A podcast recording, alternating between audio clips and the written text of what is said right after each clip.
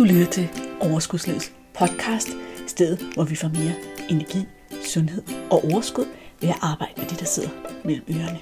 Din vært er life coach og sundhedsundern Malene Dollerup. Lad magien begynde. Hej og velkommen til endnu en skøn episode af Overskudslivets podcast.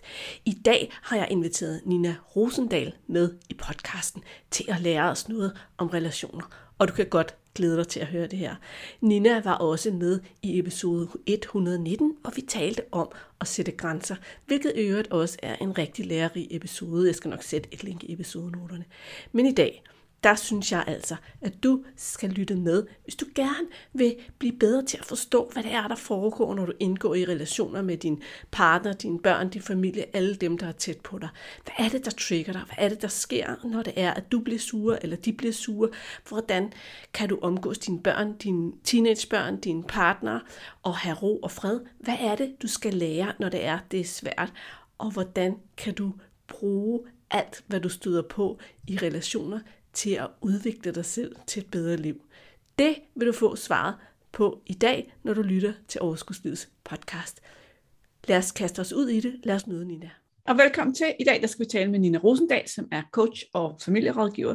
Det er snart, tror jeg, et år siden, hun gæstede podcasten sidst til en snak om at sætte grænser. Det var i episode 118. Den kommer der links til episodenoterne. Den er rigtig god. Men i dag har jeg inviteret Nina for at tale om relationer og deres betydning for os. Det har jeg, fordi uanset hvad vi arbejder på i vores liv, så har vores relationer indflydelse på, hvordan vi har det, hvor godt vi føler os støttet, og hvor meget energi vi har til os selv. Så hvordan vi agerer og lader os påvirke af vores relationer, har vi en vis indflydelse på. Men i dag der vil vi gerne snakke lidt om, hvordan får vi fat i den her indflydelse. Men inden vi hopper ned i dagens emne, Nina. Et år, det er alligevel lang tid siden vi har snakket sammen. Er der noget nyt, du vil nå at fortælle om dig selv, inden vi snakker sammen sidst? Jeg kan sige, at jeg er blevet certificeret psykoterapeut og familiebehandler siden da, så øh, jeg har lige koblet lidt oveni. Tillykke. ja, tak. Så det, øh, det er jo dejligt. Så kan jeg gå i dybden på nogle andre måder. Med, Super. Med dem, ja. ja så ved jeg vi, tror, at det er det. ekspert, eksperten, der sidder her i dag. Det er perfekt. så tænker jeg, at relationer, det er jo sådan et meget bredt ord. Tit så har vi et eller andet i hovedet, at det dækker, men mm. i dag, der kunne jeg godt tænke mig, at vi talte om relationer, som dem, der er aller tættest på os. Altså, fordi jeg oplever også, at det er jo dem, der påvirker os mest, både positivt og negativt. Jeg tænker især på vores partner, vores børn, vores forældre, måske nogle søskende, vi er tætte på. Hvorfor er det, at dem, som er tættest på os, påvirker os allermest. Ja, og tak, vi skulle tale om relationer. Det er noget, der står mit hjerte med at tale om, så det er dejligt. Og det giver god mening at kaste os ud i der først omkring dem, som er tættest på os. For hvorfor er det, de har så stor indflydelse? Jamen det er jo faktisk, fordi de er tætte på os. Vi er følelsesmæssigt forbundet med dem. Lidt forskelligt, om det er et barn, en partner eller en søsken, så har vi jo, har, har vi jo noget fortid med, med, med nogle af dem i hvert fald, som med søskende for eksempel, øh, og, og måske også med vores partner, inden vi er der, hvor vi er i dag. Og møder nogle, nogle udfordringer. Så det har noget at gøre med hmm, det her med, at vi er så tæt. Og det kan også have noget at gøre med, at, at de lige præcis trykker på nogle af vores ømme punkter og nogle knapper. De her mennesker, som er meget tæt på os, der sætter noget i gang hos os. Og sidst vil jeg også sige faktisk noget, som, som er rigtig vigtigt. Det er, at dem tættest på os også hurtigt er der, hvor vi mister nysgerrigheden. Og hvis vi gør det og tror, vi kender dem godt, eller ved, hvad de vil sige, eller ved, hvad de kunne tænke sig, så kan det også nogle gange gå lidt i fisk det er jo hårdt, fordi det er dem, vi er sammen med hele tiden. Og det med nysgerrigheden øh, kan for eksempel godt være noget af det, vi synes, vi, vi mister hurtigt på vores børn eller partner, for vi kender dem så godt. Men hvis vi ikke stadigvæk interesserer os for, hvordan de har det, og hvad de kan lide, og, og hvem de er, øh, så, så, kan det, så kan det blive sådan lidt for hverdagsagtigt og gå lidt i hårdknude ret hurtigt. Den nysgerrighed har vi faktisk mere, når vi møder fremmede eller nye mennesker for første gang. Så stiller vi nogle andre spørgsmål, og vi lytter måske faktisk mere. Og sammen med dem, hvor, hvor vi er tætte, der har vi en forudindtaget mening om, det synes de nok, eller det gider de nok, eller det gider de nok ikke, eller, eller sådan og sådan reagerer de nok. Og det kan faktisk godt blive en hemsko i vores øh, tætteste relation. Det kan jeg simpelthen godt genkende. Jeg kan godt genkende det, nu er det selvfølgelig altid nemmest at genkende, når det er gået ud over en selv. Ja. Selvom jeg opfordrer til, at vi også kigger på, hvor vi selv gør det. Men jeg kan genkende det der med, at min mand nogle gange har handlet på en eller anden måde. Og så siger han bare, jamen jeg troede jo, du Altså, mm. bare sådan, lad være at tro, at du ved, hvad jeg vil. Prøv en gang at spørge mig. Så ja, kan det godt blive lidt sådan... Altså, ja, det der med, at vi gemmer... gemmer så får vi lidt konflikt af, ud af det her. Og jeg er helt sikker på, at jeg også gør det, både over for mine børn og min mand og det hele. Så hvordan minder vi os selv om at blive ved med at være nysgerrige? Jamen, det gør vi ved virkelig, virkelig, ja, det gør vi faktisk ved at påminde os selv om, at vi ikke ved alt. Og vi, vi gør det ved at øve os netop at spørge ind til, når de siger noget, hvad mener du med det? I stedet for allerede på forhånd at have sagt, ja ja, og så snakker vi videre om et eller andet, og svarer måske nærmest på deres vegne, eller laver en historie i vores eget hoved om, hvad vi tror løsningen. Så simpelthen øve os i, når nogen siger noget, altså dem i vores tætteste relationer her, i det her tilfælde, og spole lidt tilbage, som da det var nyt, da vi ikke kendte dem øh, så godt. Der var vi jo nødt til at spørge og være, og være nysgerrig på dem øh, mere, end vi måske er i dag. Jeg tænker på, alle sammen kan jo huske, hvis man har børn, da de var helt små. Man var jo nødt til at forsøge sig lidt frem, når de græd. Øh, man vidste jo ikke lige, hvad det var, de lige ville have eller manglede, eller et eller andet. Der var vi ret åbne for det der med, om det kan være det, og det kan være det, og det kan være det, og det. Den kunne vi godt genfinde lidt, selvom vi nu har øh, kendt dem i flere år, og vi har sprog, og vi kan tale sammen. Fordi i virkeligheden ved vi jo rent faktisk ikke, eller vi kan i hvert fald ikke være sikre på, at vi ved, hvad der foregår på indersiden af mennesker. Øh, vi kan jo rent faktisk øh, ikke være helt sikre på, at vi har tolket dem rigtigt. Og det kan være med til at støtte deres, hvad skal man sige, øh, selvfølelse og, og tro på, at, at, at jeg er noget værd, hvis vi rent faktisk interesserer os for dem, og ikke bare putter dem i en eller anden kasse, hvad end det nu kan være. Du er sådan en som, eller nå, men jeg troede ellers, du hellere ville have lær på dig en, øh, en kødpølse, eller du ved, altså det der, når vi bare stopper med, med at spørge og går ud fra, det kan godt blive lidt sprængfarligt.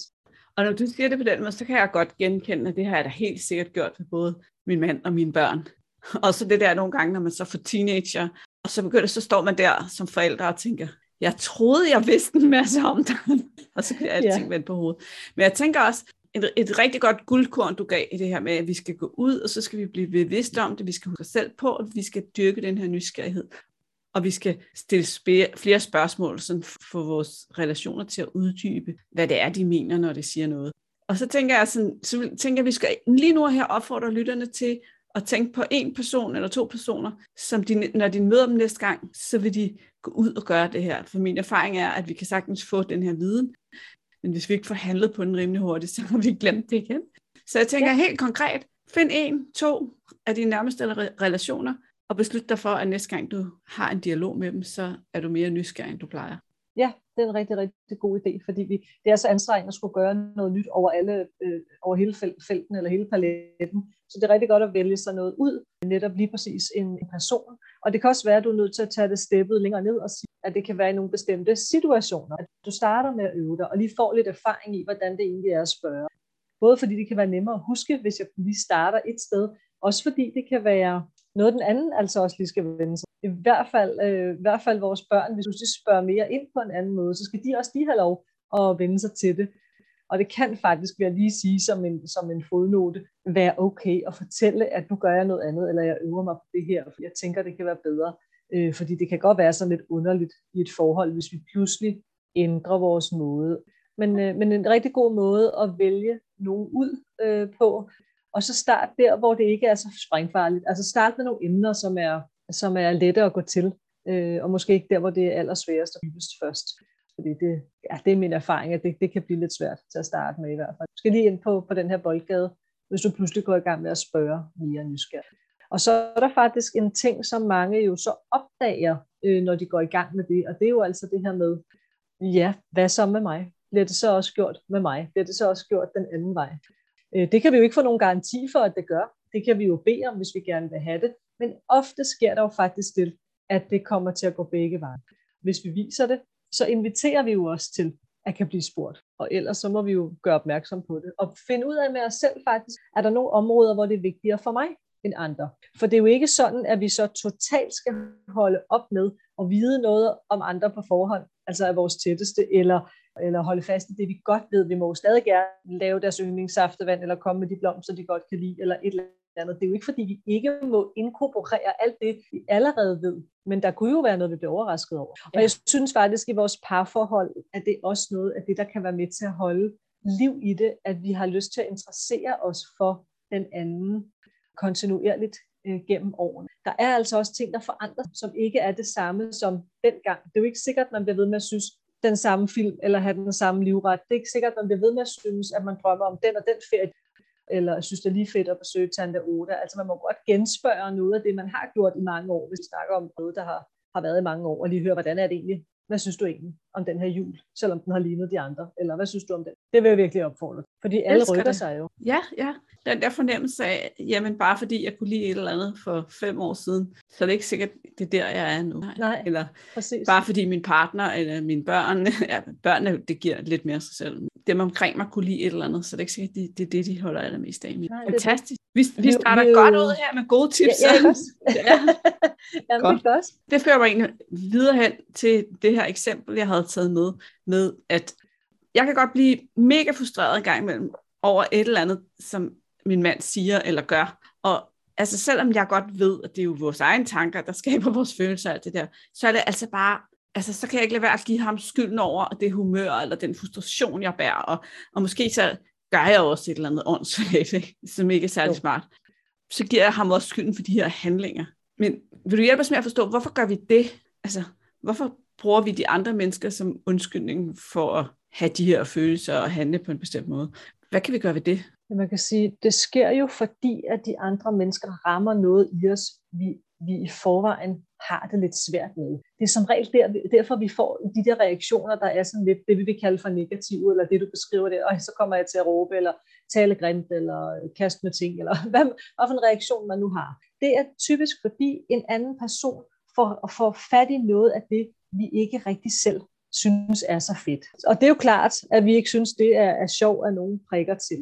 Det er det, man også, hvis nogen af lytterne har, har beskæftiget sig med det, vi kalder vores skyggesider. Det betyder sider, vi, der er mørke, vi ikke har arbejdet med, og heller ikke har anerkendt fuldt ud hos os selv. Det er ting, vi helst ikke vil være, eller øh, egenskaber, vi ikke kan lide ved os selv. Og når der så kommer en og gør noget, der prikker ned i det på en eller anden måde, indholdet, den anden kommer med, kan være næsten hvad som helst, men den følelse, det sætter i gang hos en, det er der, vi skal være opmærksom. Og, og der vil jeg sige, at hvis vi, når vi er færdige med at reagere uhensigtsmæssigt på det, enten på, du ved, i det tidsrum, det er, eller over tid, eller over år, og kan stille os på den anden side og blive nysgerrige, så har vi faktisk vores partners rigtig gode hjælp til at se, hvad er det for nogle sider, jeg i den grad kan koncentrere mig om at udvikle, for de er der i hvert fald stadigvæk lidt. Fem år, bliver man, eller lidt ikke, hvad skal man sige, øh, gode for mig at mærke endnu. Men vi er jo alle følelser. Derfor at, vil vi jo også blive alt det, vi synes er pænt og rigtigt og godt. Og indtil vi kan holde det ud, indtil vi har anerkendt, at jeg er også det her, jamen så vil vi lade os trigge, når nogen rammer et eller andet. Ja, jeg eksempel... kan godt kende den der følelse af at blive fem år. altså. Ja, det er det.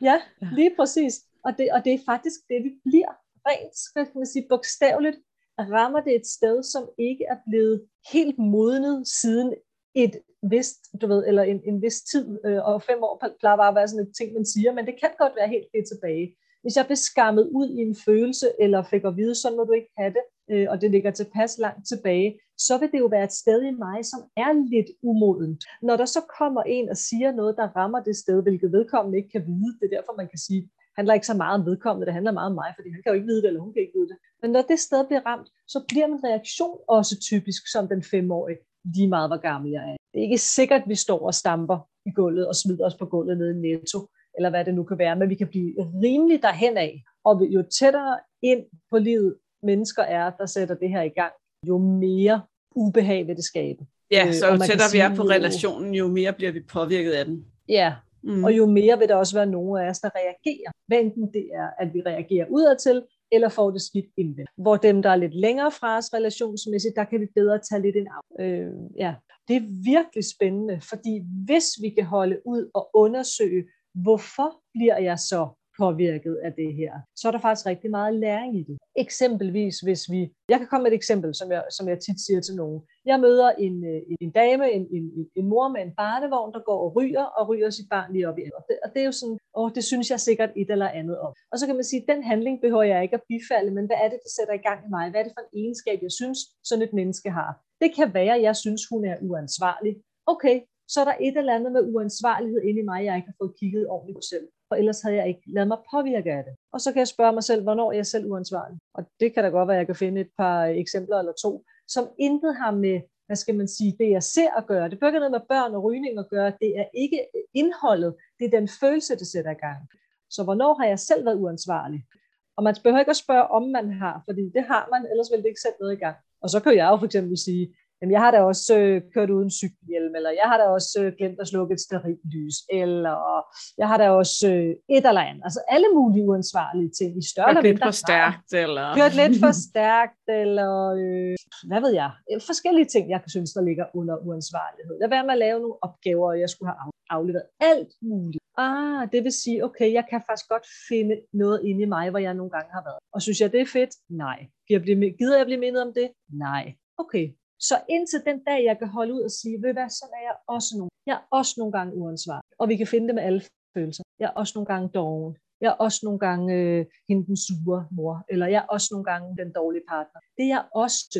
Når vi kan fagne hele det, så kan vi tale om at have sådan en rimelig god, øh, hvad skal man sige, selvfølelse og et stærkt selvværd. For så kan vi holde ud, jeg er også det og det og det. Fordi det er fuldstændig menneskeligt. Og vi er alle født med alle de følelser. Bare tænk på et spædbarn. Det kan vi Gud skrige, når det er sulten. Det smiler, når det er glad, og så videre, og så videre. Der bliver ikke sorteret så meget. Der kommer det ud, som der nogle gange kommer ud. Det er det, vi pakker væk.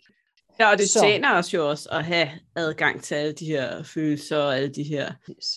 egenskaber, hedder det vel, ikke? Jo, ja. lige præcis. Jo, fordi det, der bliver problemet, hvis jeg ikke må være det, det er, at jeg skal have en facade af at være det, jeg så godt må være. Pæn, sød, glad, tålmodig, overskudsagt. Listen kan være utrolig lang. Hvis jeg kun må være det, så kan det godt blive lidt anstrengende. Ja, altså gå, det, noget det... af det, jeg ser hos en del af mine klienter, det er det der med at have en skygge på, for eksempel at være doven eller egoistisk. Og, og det ender tit over i den der anden grøft, hvor vi sådan hele tiden går den ekstra mil, og hele tiden ikke holder pauser, og hele tiden ikke tager hensyn til os selv, fordi vi vil ikke være dogne eller egoistiske. Og så holder vi os egentlig oppe og kørende med mad. Og så det ja. skaber et, det problem, som vi sidder og arbejder med. Og derfor er hele det her arbejde omkring de her egenskaber jo. Igen, ligesom relationer, det, det går jo ind i alting. Det er det, der er ja. så spændende. Ja, ja lige præcis. Sammen. Ja. Det har, ja, lige præcis. Det har grenet ind i det. Og, ja, og du må opleve det virkelig meget, også både med, ja, med mad og bevægelse og alt muligt. Der kan godt være sådan ret stringente overbevisninger inde i os på de områder, eller man må kun, eller jeg må det og det andet. Og jo strammere det bliver, jo sværere bliver det også at løsne op. Ikke? Det tænker jeg, at du også møder, at der er nogen, der kan have så smal en sti at stå på, at det er bare sådan, man, altså, og så kan det godt at man går i gang med et eller andet sundt mad, men man er jo fuldstændig spændt op og har hovedpine og har det skidt alligevel, og så synes man ikke, der er noget, der hjælper. Nej, det er klart, hvis du er fuldstændig i panik over tusind ting, du ikke må være, ikke? Jo, ja, og det skal helt skal være perfekt, og altså, ja. Så det, ja. det er sådan en, en lang historie den vej også. Ja. Jeg tænker, bare sådan for at holde os lidt på sporet. Vi holder os til det, ja, præcis. vi prøver. vi prøver lige, ikke? Ja. Vi har jo allerede, du har egentlig allerede berørt det her med, at vores reaktioner handler om noget inde i os selv. Når vi ser moren med barnevognen og smøgen, så handler det om, at vi har svært ved at rumme uansvarligt. Og det taler også tit med mine klienter om, det her med, at når vi reagerer på noget, så handler det om noget inde i os selv. Og når andre mennesker reagerer på noget, også hvis de lyder irriteret, eller de siger noget grimt til dig, eller de skælder dig ud, eller hvad som helst, så handler det også om noget inde i dem. Men der er jo en stor forskel på at forstå det sådan intellektuelt, og så rent faktisk ligesom kunne omfavne det. Og jeg fik lige lyst til at give et eksempel, fordi jeg talte for nylig med en kvinde, hvis mand havde forladt hende, efter at hun havde gennemgået et rigtig stort vægttab. De havde været store, Øh, problematisk store begge to, og hun havde tabt sig. Og det var simpelthen ikke lykkes for ham. Han havde, han havde kæmpet og taget mere på, og var blevet mere øh, udfordret sygdomsmæssigt af det her, den her vægt. Og da de så ligesom var der i hver sin lejr, så havde han gået ud og fundet en anden kvinde og forladt hende. Og hun havde jo fået det til at betyde alt muligt om hende, og kunne ikke forstå, hvorfor hun pludselig ikke var god nok, og hvad der var galt med hende. Og så siger jeg, jeg gætter på, at det er fordi, at hun hver dag har sat et spejl op for ham omkring, hvad, hvad er det, som det ikke lykkes for ham. Så det har intet med hende at gøre, det har bare noget at gøre med, at han hver dag bliver mindet om, at han ikke lykkes. Altså noget, der foregår ind i ham. Og så går hun der og er ulykkelig, fordi hun tror, der er noget galt med hende. Og han går der og, er, og tror, at der er noget galt med hende, fordi at hun skaber dårlige følelser i ham, fordi han ikke får øje på, hvad det er, der foregår. Og det er jo egentlig forfærdeligt, at vi så begge, altså begge parter står der og har det så dårligt, i stedet for sådan at kunne se, hvad der foregår. Jeg ved ikke, om det er måske, altså, mm. det er et meget stort eksempel, men det sker jo også hele tiden på daglig basis, ikke? Måske har du et eller andet dagligt eksempel. Men kan du ikke også hjælpe os med at sætte nogle ord på, hvordan bliver vi bedre til at få øje på, når ham her eller hende her laver drama, så betyder det ikke for det til at betyde så meget af mig, så betyder det noget om vedkommende. Mm, mm. Og så kan vi jo altid også bruge det på os selv. Når jeg har alt muligt drama, og tror, det er hans skyld og hendes skyld, så er det virkelig min egen, ikke? Jo. jo, det handler først og fremmest faktisk igen med at gå nysgerrigt til værks. At, altså, og det er jo enormt svært, hvis det rammer hårdt. Men der, hvor vi kan simpelthen se det lidt mere helikopterperspektiv, så hvad er det egentlig, der foregår? Og vi har, jo, vi har jo alt muligt ret til at stille spørgsmål ind til ting, og behøver jo ikke nødvendigvis tro på det, de andre siger. Så bare fordi en får sagt, du gør sådan, eller du er sådan en som, eller du vil gøre noget for at sætte os i bås, det kan både være med ord eller med folks handlinger, så er det ikke nødvendigvis sandt. Og du er ikke nødvendigvis tvunget til at tro på. Du kan jo godt synes noget andet, altså at, at du netop gør noget andet og ser på tingene på en anden måde. Og det eksempel, du giver der, uden at jeg kender hverken dem eller historien dybere, end vi har talt om her, så, så giver det jo meget god mening, at hvis jeg dagligt bliver mindet om noget, der ikke lykkes for mig, så kan det være nemmere at flygte fra det. Det kan jo være en livsstrategi, man bruger generelt set. Det her er så lidt i det store billede, kan man sige, at jeg går fra min partner, men det kan også være flugt på det lidt mindre plan. Det kan være, at man trækker sig i sociale sammenhænge, eller man ikke siger noget, eller man dækker det med mad, eller sociale medier, eller andre ting. Men det, at jeg trækker mig fra noget, kan godt blive en livsstrategi, fordi det gør mere ondt at se på det, end at trække sig. Det tror man i hvert fald, fordi man har måske ikke erfaring for det andet. Hvis nu de her mennesker, inden de var gået fra hinanden, eksempelvis havde sat sig ned og sagt, hvad er det egentlig virkelig, der foregår? Det kan være, de kan selv, det kan også være, de skulle hjælpe udefra. Så var de nok blevet klogere på, at det er noget i dem begge, der, der sætter det i gang.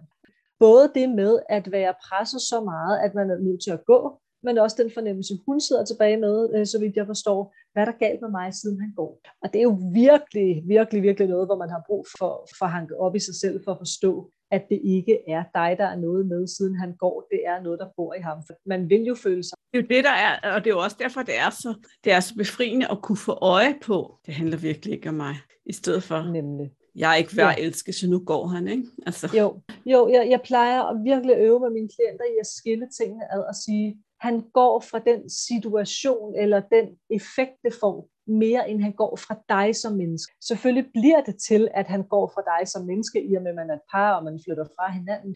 Men det han reelt gør, er jo at altså, komme væk fra den situation. Det er ikke, fordi der, hvor man kan komme et eksempel på, at det ikke har noget med hende at gøre, det er, det kunne være 17 andre kvinder. Det, han havde haft den samme reaktion. Og, og det siger noget om, det har ikke noget med dig, dig som menneske at gøre.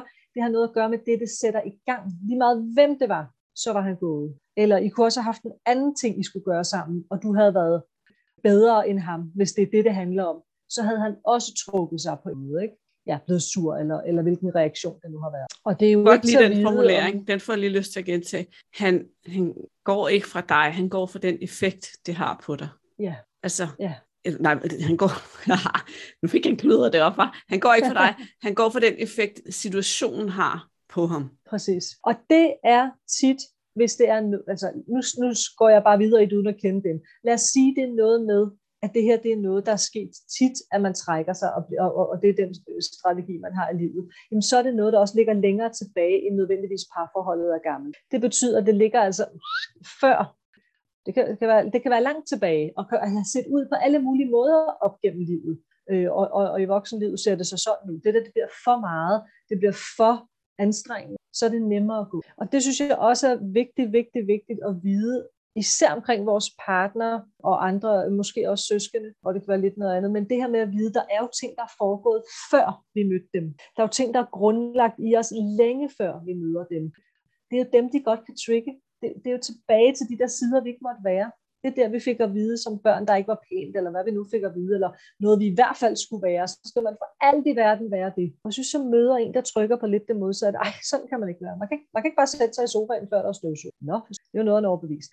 Øhm, så, så, det er bare for, ja, det er bare for at sige, at der er, der er meget, der er foregået, før vi møder vores. Og, og det, er også, det vil også være at tage ansvar og, og huske sig selv på det og være bevidst om det. For begge skyld. Giver det mening? Ja, det gør. Og så tænker jeg også, at jeg egentlig synes, det kunne være sjovt, hvis du måske også kunne berøre det lidt i forhold til vores børn. Fordi vi kan jo godt også have nogle reaktioner på vores børn, hvor vi bliver super trigget af et eller andet, de gør. Ja, altså vores børn er jo den direkte kilde til læring, hvis man ellers skal holde det ud, for de vil ofte sætte noget i gang på de punkter, vi selv mangler. Mangler at udvikle, mangler at gøre noget ved, øh, godt selv ved, vi kunne tænke os det, men ikke tillader os det, osv. De er simpelthen, ja, de vil så gerne have hele og den ægte pakke af forældre. Derfor kan de nemlig sætte noget i gang, fordi tryk på de knapper, vi ikke selv sådan synes er så gode. Øhm, så når børn de råber og skriger, for at komme med et eksempel, når vi skal ud af døren, fordi et eller andet, det er noget mange af os kender, og jo mere, vi, vi, altså, jo mere de råber og skriger, jo mere irriteret bliver vi. Jo mere irriteret vi bliver, jo langsommere bliver det. De. Jamen, så vil det jo være klogt at stoppe op og sige, hvad er det egentlig, de forsøger at sige? For der er sket noget før råb og skrig, typisk. Ikke? Der kan selvfølgelig være eksempler. Men der, der er altså sket noget inden. Og lad os nu bare koge det helt ned og sige, det handler om, at de synes, det er simpelthen for hektisk hverdag, vi har. Det ved de fleste forældre godt, hvis det er. Men det er så ekstremt hårdt for nogen at gøre noget ved. Og når unge så, Gud hjælp mig også, tillader sig at prikke ind i det, der hedder, jeg ved godt, det er for hektisk det her, så koger jeg altså over. Fordi jeg er fyldt op i forvejen. Jeg er godt selv klar over, hvis jeg virkelig betrykket, at vi har for stram en tid om morgenen. Jeg har for meget arbejde, det, har, det er ikke hyggeligt herhjemme, og så videre, og så videre, og så videre. Jeg ved det egentlig godt. Og børnene, de gør bare det, de har så bare fladet og siger, hey, hmm, der er noget her. Og det er jo smart. Vi skal bare huske, at de gør det på deres måde, og vi skal se bag om det. Så det handler ikke om, at de ikke gider have gummistøvlerne på, eller ikke gider at tage den der rygsæk og bære ud til bilen. Det, det er et signal om, at der er noget, du overser, mor. Der er noget at prøve at sige til dig. Øh, og jo mere irriteret vi bliver, jo mere kan vi godt regne med, det, det er nok noget, der kunne, være, der kunne være noget, vi egentlig godt ved, hvis vi virkelig skulle kigge på det selv. Ikke? Så på den måde er vores børn faktisk en ret god katalysator til at få øje på det, vi ikke selv har fået kigget på. Øh, nu sagde du teenager før. Øh, når jeg arbejder med familier, og, og, og det er store børn, der pludselig skal løsrive sig og skal et eller andet selv, et eksempel, øh, som mange kan kende til, det er det her med, hvor længe må de være ude, hvad, hvilke venner er de sammen med, hvad må de drikke osv.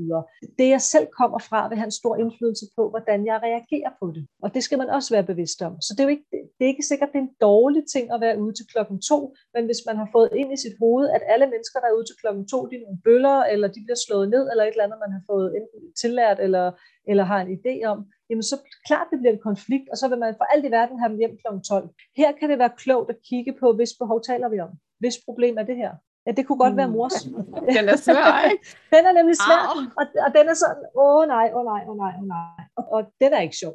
Altså det kender jeg i den grad helt personligt også. Altså, så, så jeg kan virkelig ikke genkende til det der med, åh, hvad har vi gang i her? Oh, eller når min søn siger, ej, ej, ej, den der måde, du siger det på, hvorfor skal det altid være så dybt?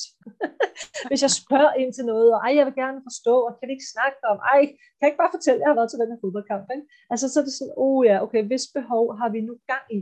Det er altså meget sundt at spørge sig selv om. Så møder jeg mange, der siger altså, selvfølgelig sådan her, jo, men jeg gør det jo for at, og så kommer der en liste der. Ja, og det svar siger igen noget om, ja, du gør det for at. Hvilket behov tror du, dit barn har? Jo, man kan jo ikke bare lade dem være ude til klokken to.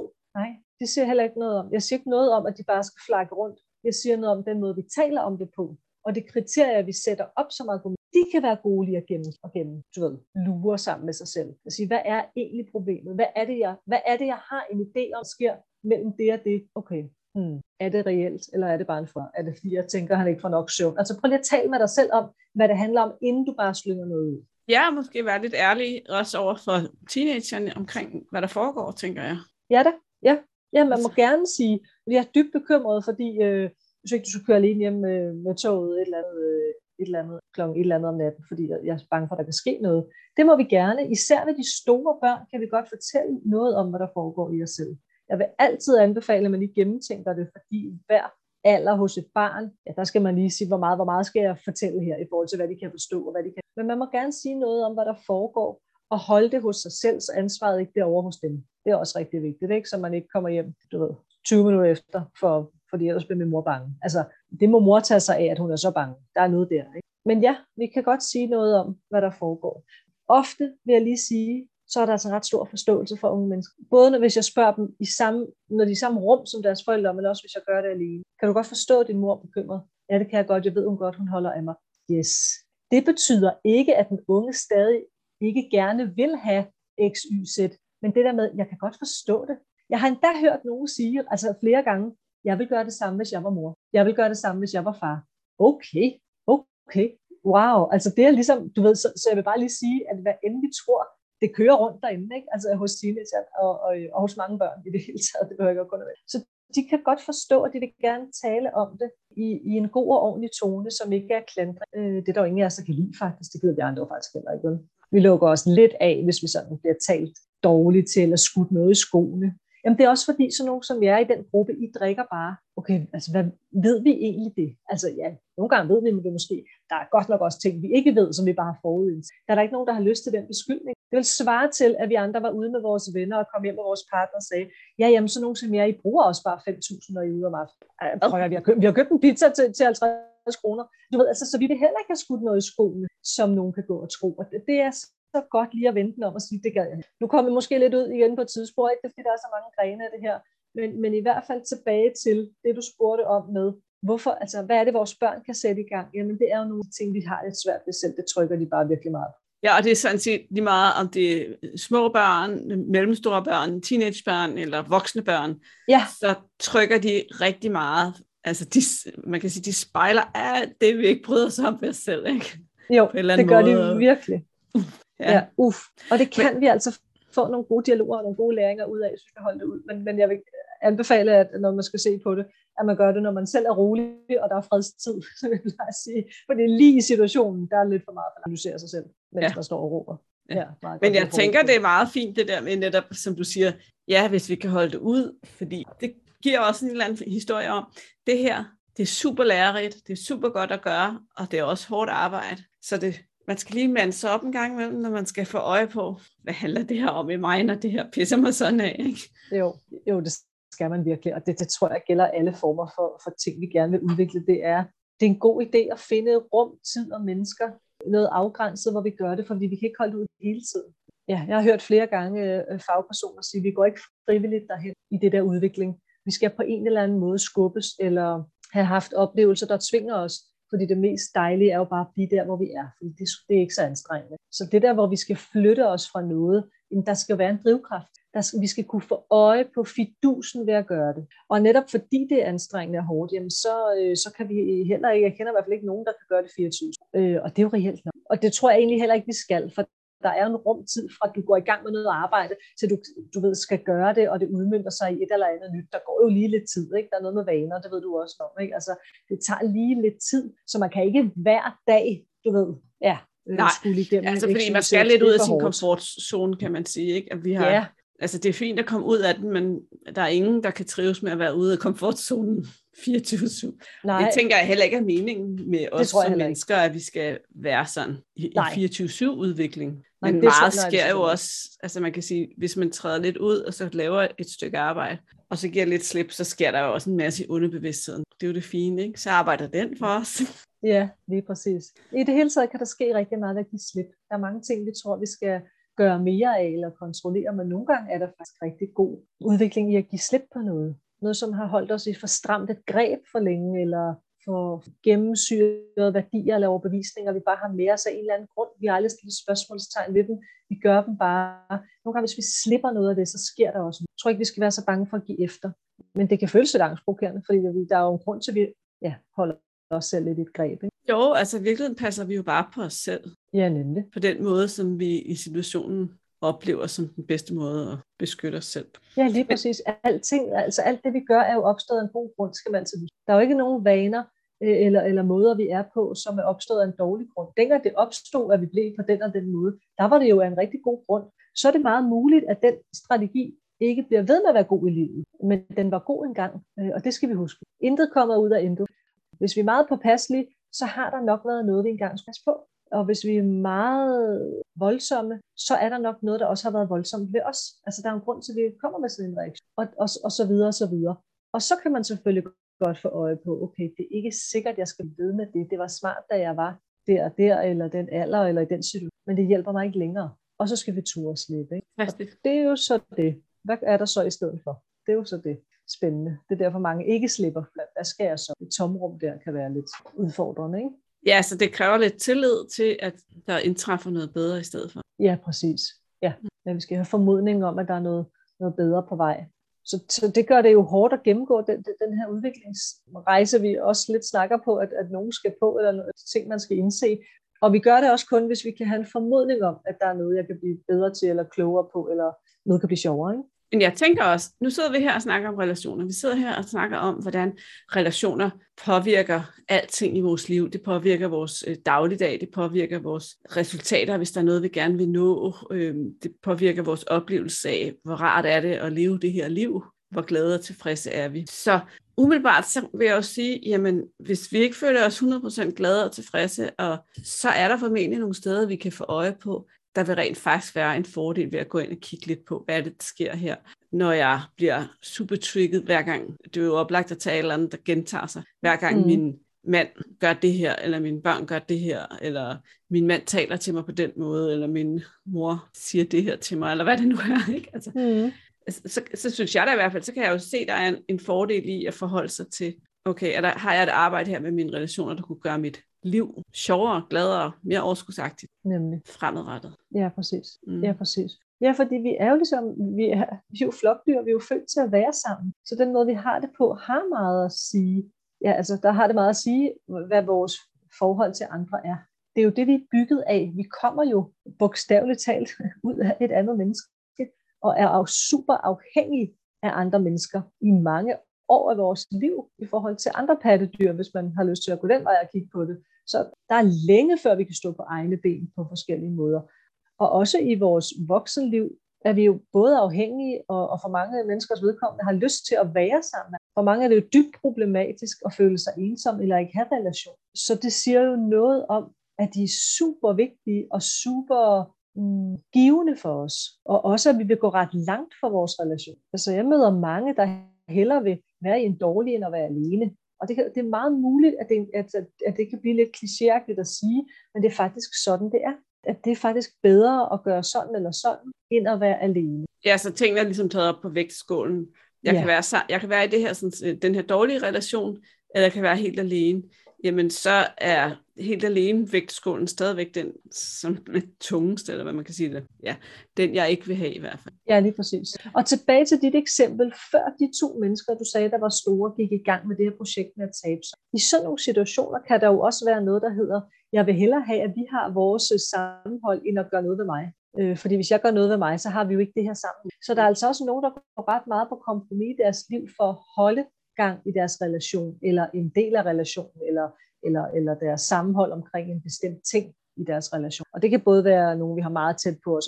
Øh, sådan er det faktisk også, hvis folk det sladrer på en arbejdsplads, vil jeg lige sige. Det er jo også at blive ved med at have en relation, for så har vi det til fælles. Så det kan udspille sig på mange forskellige måder, og jeg vil hellere være sådan en, der sladrer, end jeg vil være alene. Og jeg kan være bange for at blive alene, hvis jeg siger, ved nu, nu må det her stoppe, eller jeg synes noget helt andet. Det er ikke sikkert, at vi bliver alene, men det kan være vores frygt. Og den kan være nok til, at vi går med i jargonen med dem, der er flest, øh, for at blive ved med at være en del af det. Ja, så går vi også en helt ned til den der primale følelse af, at vi har behov for at være en del af flokken, for at sikre vores overlevelse og sådan noget. Så vi gør det, ja. der skal til for at være en del af flokken, selvom det ikke føles helt rigtigt for os. Ja, præcis. Okay. Så går vi mm. på kompromis med os selv. Ikke? Og det er der jo mange, der gør i større eller mindre grad. Øh, nogle har gjort det rigtig meget hele deres liv, nogle har gjort det en lille smule, nogle gør det i nogle situationer eller med nogle person. Det kan se meget forskelligt ud. Ikke? Vi vil rigtig gerne passe ind omkring dem, der er tæt på os. Altså børn vil rigtig gerne passe ind omkring deres forældre. Der kan man godt opleve mennesker, der er gået meget på kompromis, helt fra de var virkelig, virkelig små. Ikke? Øh, og for nogen kommer det senere i livet. Fordi vi, vi vil for alt i verden bare gerne være en del af flokken, som du siger helt rigtigt. Og om jeg så skal give lidt køb på mig selv her og der, det gør jeg gerne, fordi vi kan ikke klare os selv. Vi er ret ildestet, hvis vi skal klare os selv. Ikke? Så vi er hellere, så kloge og kan så mange ting, og alligevel så er vi så sårbare som mennesker. Ikke? Jo, det er rigtigt. Ja. Det er virkelig rigtigt, for det, det, det er vi bare virkelig. Ja, og det kan vi ikke tænke os ud af, for det er vi. Ikke? Det, er, det er rigtigt. Ved du hvad? Så tænker jeg egentlig, det næste spørgsmål, jeg vil hoppe over til, Nina. Mm. Det er det her med, at bryde en relation, for det synes jeg ligger meget godt op af det, vi lige har snakket med, også det med vægtskålen og sådan noget. Altså, jeg tænker, også det, egentlig det med spejlet med, med de der par, jeg fortalte om, at oftest bryder vi måske vores relationer, og det kan jo også være venskaber, altså af forkerte årsager, eller fra et sted, hvor vores følelser er alt for meget på spil. Hvordan finder vi ud af, om det vidderligt er tid til at bryde en relation. Og oftest er det selvfølgelig, når vi bryder relationer. Hvad er der 60 procent i Danmark eller sådan noget, der bliver skilt? så der er i hvert fald nogen, der bryder nogle relationer der, ja. men det kan jo også være venskaber eller andet. Hvordan finder man ud af, om, det, om, man, om der er behov for noget indre arbejde, eller om det virkelig er tid til at bryde en relation? Det synes jeg er ret interessant. Ja, det er meget interessant. Og det er ikke noget nemt øh, spørgsmål, og det er heller ikke noget nemt arbejde, fordi der er, der vil være så mange gråzoner. Så, så den måde, vi kommer til at tale om det på, er måske sådan et overordnet. Men vid i hvert fald, øh, dig der sidder og lytter, at der er virkelig mange gråzoner. Jeg kan i hvert fald starte med at sige, der er et sted, hvor det kan være ret godt at, at få øje på, om det er tid til at bryde med hvad som helst det nu er relationer, øh, partnere, øh, kollegaer, venner eller hvad det er. Det er, hvis, hvis vi synes, der er noget, der, der strider så meget vores egne værdier, og vi har det virkelig, virkelig dårligt, altså sådan kropsligt dårligt og psykisk dårligt, øh, så vil der, så, så, altså, hvor, hvor vores alarmklokker går i gang. Jeg tror godt, vi kan skelne mellem, hvornår er det bare fordi, at det er en eller anden, der er lidt irriterende, og hvornår det her er virkelig dårligt for. Øh, hvis vi Prøv, melder, kan du give nogle eksempler på, hvordan kunne det se ud, når noget strid mod vores værdier. Hvis noget strider mod en rigtig grundlæggende værdi, som, øh, som vi skal behandle alle lige, eller hvis er ordentligt, og vi for eksempel er i forhold, hvor vi bliver øh, slået, hvis for nu at tage den helt derud. Det vil være ret stridende mod at blive behandlet godt, hvis det er det, vi godt kunne tænke der er vi nok ikke i tvivl. Øh, det er heller ikke min opfattelse, når jeg taler med nogen. Det er ikke fordi, man er i tvivl om, det er dårligt, men risikoen ved, hvad der kan ske, hvis jeg går, det, der, den tager sig over, så det er lidt en anden snak. Men, men, men, jeg, men de fleste vil der godt have en idé om det her, det er i hvert fald. Så der, hvor det virkelig går mod det, vi synes er i orden, og virkelig er sådan en, hmm, hvad skal man sige, nærmest grundfølelse i os, der bliver, der bliver ødelagt, eller vi er meget trist til mode over at være i den her relation, der vil jeg klart øh, ligesom være vågen. Ikke? Og der kommer så den hårfine balancegang, fordi hvorfor er jeg så i sådan en relation? Især hvis jeg er det gentagende gange. Er der mod noget der i mig, jeg skal kigge på, for at det kan ændres? Ja, det kan godt være, der er, men det er muligt, at du først kan gå i gang med det arbejde, når du har trukket dig. Når vi snakker om nogle af de her relationer, der er virkelig dårlige også. Hvis vi tager noget, som ikke på den måde er i, i den øh, kaliber, vi, vi lige har været inde på der, man siger, hvordan ved vi ellers, om det bare er øh, det ene eller det andet. Prøv at kigge på, om mønstret er gået igen, vil jeg sige. Man kan også bruge udtrykket, der hedder, om nissen flytter med. Prøv at, huske tilbage, jamen, når jeg så har været på den her arbejdsplads x antal tid, så sker lidt det samme. Eller når jeg så har haft den her kæreste, så kommer jeg til at. Så hvis du kan få øje på, at noget er gentagende, der kan du godt regne med, at det vil være ret fint at kigge lidt ind af. For der kan man godt gå og håbe på, at når jeg bare får en ny mand, eller jeg bare gør, eller når jeg bare har, eller du måske taler med dig, når jeg bare har tabt mig, eller det ene eller det andet. Hvis det nu gentagende gange ikke lader sig gøre, så er det ikke sikkert, det var den mand, eller den arbejdsplads, eller det og det. Så er det nok noget inde i dig.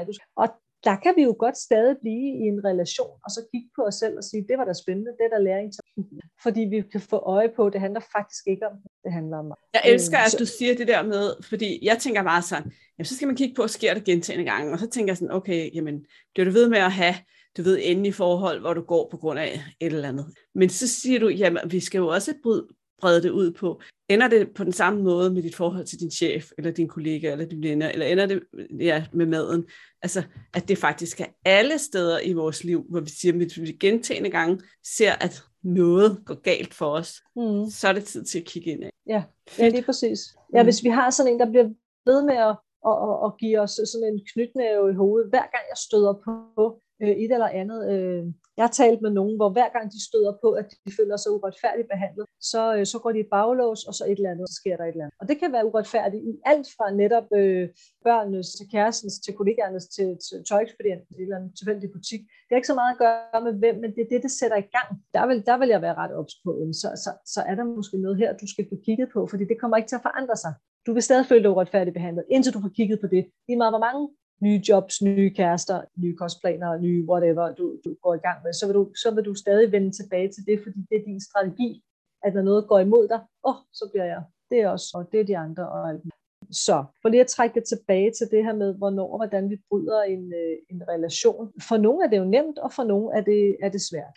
Nogle bryder dem jo faktisk også for hurtigt, fordi de har sådan, ej, det, ved du hvad, hvis du ikke kan lide øh, mig, eller vi, ej, så går jeg bare, fordi igen tilbage til det, vi snakkede om tidligere, det er nemmere at gå, end så det, det var lidt min bagtank med spørgsmålet. Ja. Altså netop det der med, hvornår går vi for tidligt, fordi vi bare sådan, nu, nu, nu bliver det besværligt, nu smutter jeg, ikke? altså. Jo, jo det, det gør vi jo, hvis, øh, ja, det er jo meget svært at sige, det kan jo være alle mulige grunde. Øh, en, en ting kan jo være, hvis du slet ikke involverer den anden, og er interesseret i at få det her til at fungere, jamen så er der jo ikke mange chancer. Altså hvis du alene tager beslutningen, og ikke involverer den anden, øh, så I sammen kunne gøre noget, så vil det jo sige noget om, jamen, så er du ikke interesseret i, at der skal ske noget, fordi en relation er jo mere end et menneske. Du har også en relation til dig selv, det er et helt, et helt andet tema, men her snakker vi om det i forhold til, til, til andre. Så er det jo lidt halvfarligt ikke at involvere den. Tilbage til, så tager jeg for givet, at han, hun synes, og så kan jeg tage en beslutning kun ud fra mig selv. Og det er jo, ja, det kan man jo godt gøre. Øh, man bliver bare måske ikke så meget klogere af det. Så det vil, vil jeg for eksempel synes kunne være lidt tidligt at bryde en, en relation med, med hvem som helst det nu måtte være, hvis jeg ikke har gjort et arbejde i at involvere den. Mm. Giver det mening? Ja, rigtig meget. Ja, fordi det er jo nemt nok at sidde her og sådan pege lidt på, at andre mennesker kan finde på at sige, det er nemt at sige de andre, ikke? For det første. Jo. ja, om, så går jeg bare. Men nu blev det sådan lidt mere konkret, ikke? Altså er der nogle tidspunkter, hvor jeg giver op, uden at involvere den anden halvdel af min relation, så er det måske for så ja. egentlig, hvis jeg skal sådan opsummere på det, du siger, ikke, i forhold til, hvornår, det, hvornår ved man, at det er rigtigt at bryde en relation, så hvis jeg kan mærke grundlæggende, der er noget, der strider mod mine værdier, der er virkelig noget, der strider her, så er det rigtig fint at gå. Hvis jeg synes, det er svært, og jeg ikke har involveret den anden part, så er det måske her, hvor det er på tide at involvere den anden del af relationen, mm. før at vi ligesom finder ud af, hvad vej skal. Ja, præcis. Og øh, jeg får også lyst til at sige, at der er forskel på det, vi tænker med vores hoved, og det, vi kan mærke med vores krop. Yeah. Vi, kan godt, vi kan godt gå lidt tilbage til, prøv at stå lidt mere på din mavefornemmelse, om det her det er et godt fejl eller en god idé. Hvad sker der, når du mærker efter? Der kan godt ske noget andet, end når vi prøver at forklare det med vores hoved, og det gælder altså lige mange emner, øh, men, men nu, nu er det det her, vi taler om. Så er den her person god eller dårlig for mig? Okay, hvis man lige tager sig den tid, det tager at mærke efter og trække vejret dybt og lige gå, og gå lidt indad, så er der måske et andet svar, end hvis jeg kun skal tænke mig til det, eller være klog omkring det, eller hvad skal man sige, finde øh, argumenter for det. Fordi følelser øh, og argumenter, det er ikke nødvendigvis det samme. Øh, vores hoved kan godt sige noget, og så synes vores krop noget andet. Men jeg kan jo mærke, at det her det er dårligt for mig, men ikke have mod til at gå fra noget. Så begynder mit hoved med alle mulige forklaringer om, hvorfor det går at blive. Og så, begy- så, så begynder der at blive noget råd. For så er der ikke overensstemmelse mellem det, der sker i hovedet, og sådan som jeg har det. Og det gælder jo på mange, altså på mange steder, at når der ikke er overensstemmelse med det, så bliver der noget råd. Så er der noget miskmask, så er der noget, så er der noget, så er der noget mudder. For så, skal, så er vi konstant på arbejde i at blive ved med at overbevise os selv om, hvorfor vi er der. Eller hvorfor vi er gode, hvis det er det. Hvis vi, så, hvis vi oplever, at vi egentlig hele tiden bruger tid på at retfærdiggøre vores beslutning, og vi bruger rigtig, rigtig, rigtig meget tid på at retfærdiggøre vores beslutning, så er det måske, fordi den ikke helt er i vinkel. Er det det, du siger? Ja, så, så, kan, så skal, ja, jeg vil være meget opmærksom der, i hvert fald at sige, det er ikke sikkert, at den holder helt. Det er, ikke, det, det, det er lidt farligt at kaste ud i sådan en sætning, som altid og aldrig, når det er noget med mennesker og følelser. Men, men jeg vil gå rundt om den lige et par gange mere og sige, sig mig lige en gang. Du, jeg kan høre, du bliver ved med at forklare dig selv det. Så jeg, hvis det var en, jeg hørte, eller sige det til mig selv, hvorfor er det så vigtigt for dig hele tiden at blive ved med at fortælle den historie om at et eller andet? Altså, hvad, det handler om, at der er en del af dig, der tror på noget andet end det. Ja, ja nemlig. Ja, lige præcis. Ikke? Fordi så er det jo, fordi vi er ude i at, at give os selv en grund til gerne at måtte dit. Og det er, jo, det er jo meget typisk, hvis vi ikke så hviler fuldstændig i os selv, så har vi jo brug for det. Så kan vi ikke bare lave den her, men det er fordi, det synes jeg bare. Det er den ene ting. Så lever vi også i et samfund, hvor det her med at begrunde ting, og have en, en forklaring på ting, er meget værdsat og, øh, og meget vigtigt mange steder. Så, så, så, så når vi bare mærker noget, øh, så, der, så vil der være nogle af os, øh, og i nogle situationer her i livet, hvor du skal være ret stærk for bare at, at kunne holde fast i det. Fordi det her med at bevise ting, forklare ting og forstå ting, har så høj værdi i vores samfund. Men der er bare ting, vi ikke kan forklare. Der er der nogle gange, hvordan vil du, altså, hvordan vil du forklare du er jo ikke i tvivl, hvis det er positive følelser, lad mig sige det sådan. Men jeg er bare glad. Den må du lige forklare. Er du sikker på det? Eller hvis man er forelsket. Men når det er lidt mere negativt lavet, om man så må sige, så skal man komme en forklaring. Hvorfor er du dårlig humør? Hvorfor det? Ja, ja det er det.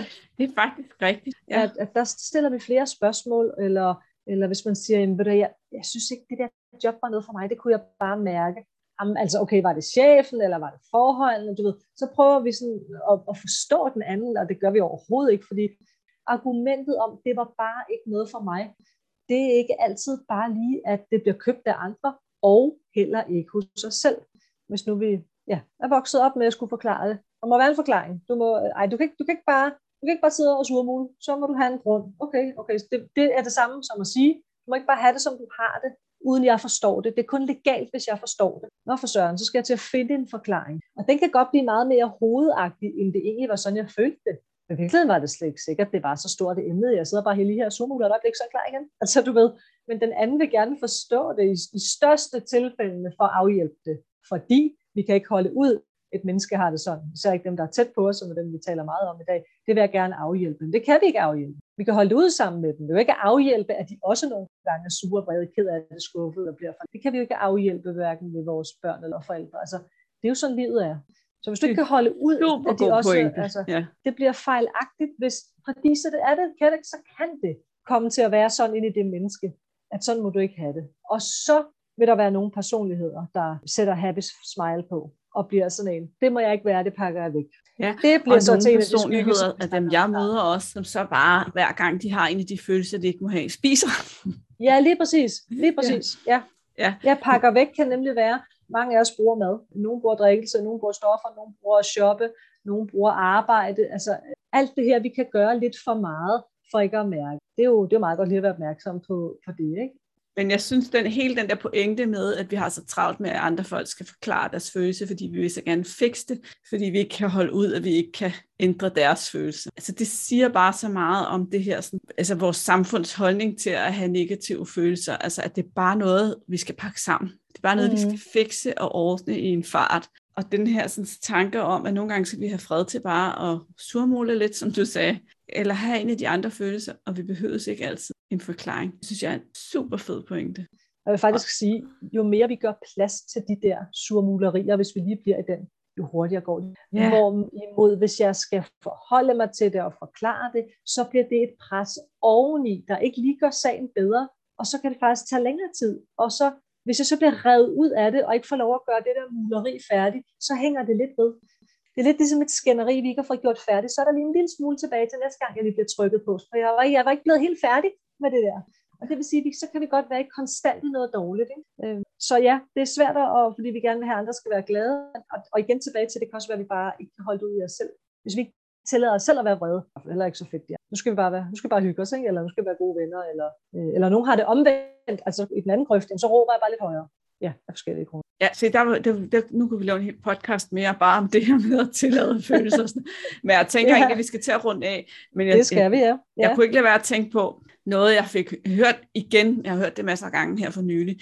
Det her med, at vi mennesker, vi træffer beslutninger med vores følelser og retfærdiggør dem med logik. Men vi har et samfund, hvor vi alle sammen bilder hinanden ind, at vi træffer beslutninger med logik. Og det binder jo meget fint det her med, at vi altid skal forklare og forklare og forklare, i stedet for bare at kunne sige, at jeg kunne mærke, at det her ikke virkede for mig. Mm. Men hvis vi ejer den der præmis med, men det er i sidste ende følelser, vi træffer beslutning, så kan vi springe nogle af alle forklaringerne over, ikke? Jo, jo, så kan vi springe forklaringerne over. Og vi kan også springe øh, alt muligt ruderi over. Man ved det fra uddannelser, hvor mange mennesker, unge mennesker, der vælger noget, fordi de har fået at vide, at de var gode til det, mere end noget, de havde lyst til. Det er også meget, meget sigende. Så der er mange steder, at vi kunne springe, springe noget rod over, hvis det var okay, at jeg synes det her, og jeg, jeg har det sådan. Det er sådan, jeg har jeg det med det. Jeg mærker det her. Jeg mærker Men der er jo altid en lille, jeg tænker, der er jo altid sådan en lille hage ved det, fordi nogle gange, så kan vi godt mærke noget rigtigt, som du sagde, men ikke have modet til at gøre noget ved det. Mm. Så vi mærker også frygt. For eksempel, vi har ikke mod til at gå fra en. Ja så er det jo det der med at kunne skelne mellem og mærke, hvad der er rigtigt, og mærke, hvornår at det er frygt, for eksempel, der holder os tilbage. Ja, præcis.